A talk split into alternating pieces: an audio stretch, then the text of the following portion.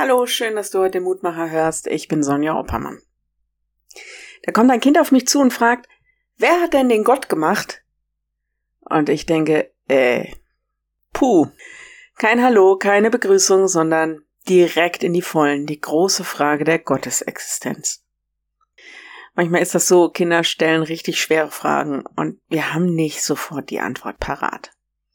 Kinder machen sich genauso über Gott und die Welt Gedanken, wie wir das tun. Ich finde es super, mit Kindern zusammen über Gott nachzudenken.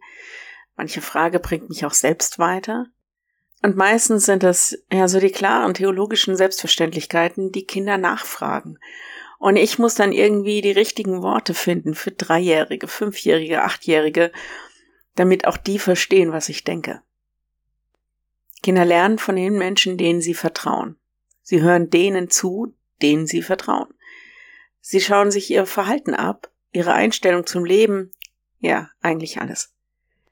Biblisch ist das völlig selbstverständlich, dass wir all das, was wir von Gott wissen, was wir glauben, was wir gelernt und erfahren haben, dass wir das weitergeben an die nächste und übernächste Generation.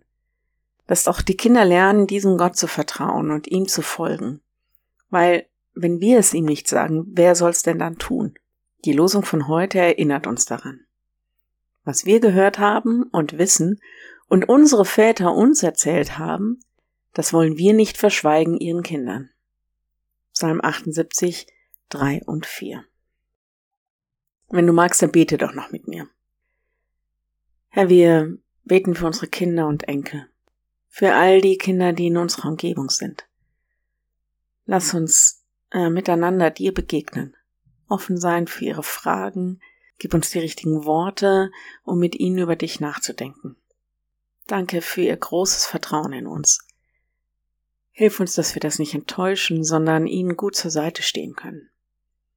Wir bitten dich für alle Mitarbeiterinnen und Mitarbeiter in der Kinder- und Jugendarbeit, die sich so viel Mühe geben, dass du sie ausrüstest mit Kreativität und Geduld und Weisheit, Kraft, Liebe und dass du ihren Dienst segnest.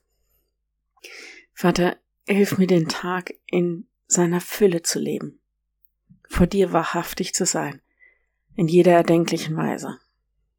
Jesus, hilf mir, mich selbst hinzugeben für andere, freundlich und gut zu sein zu allen, mit denen ich es heute zu tun habe.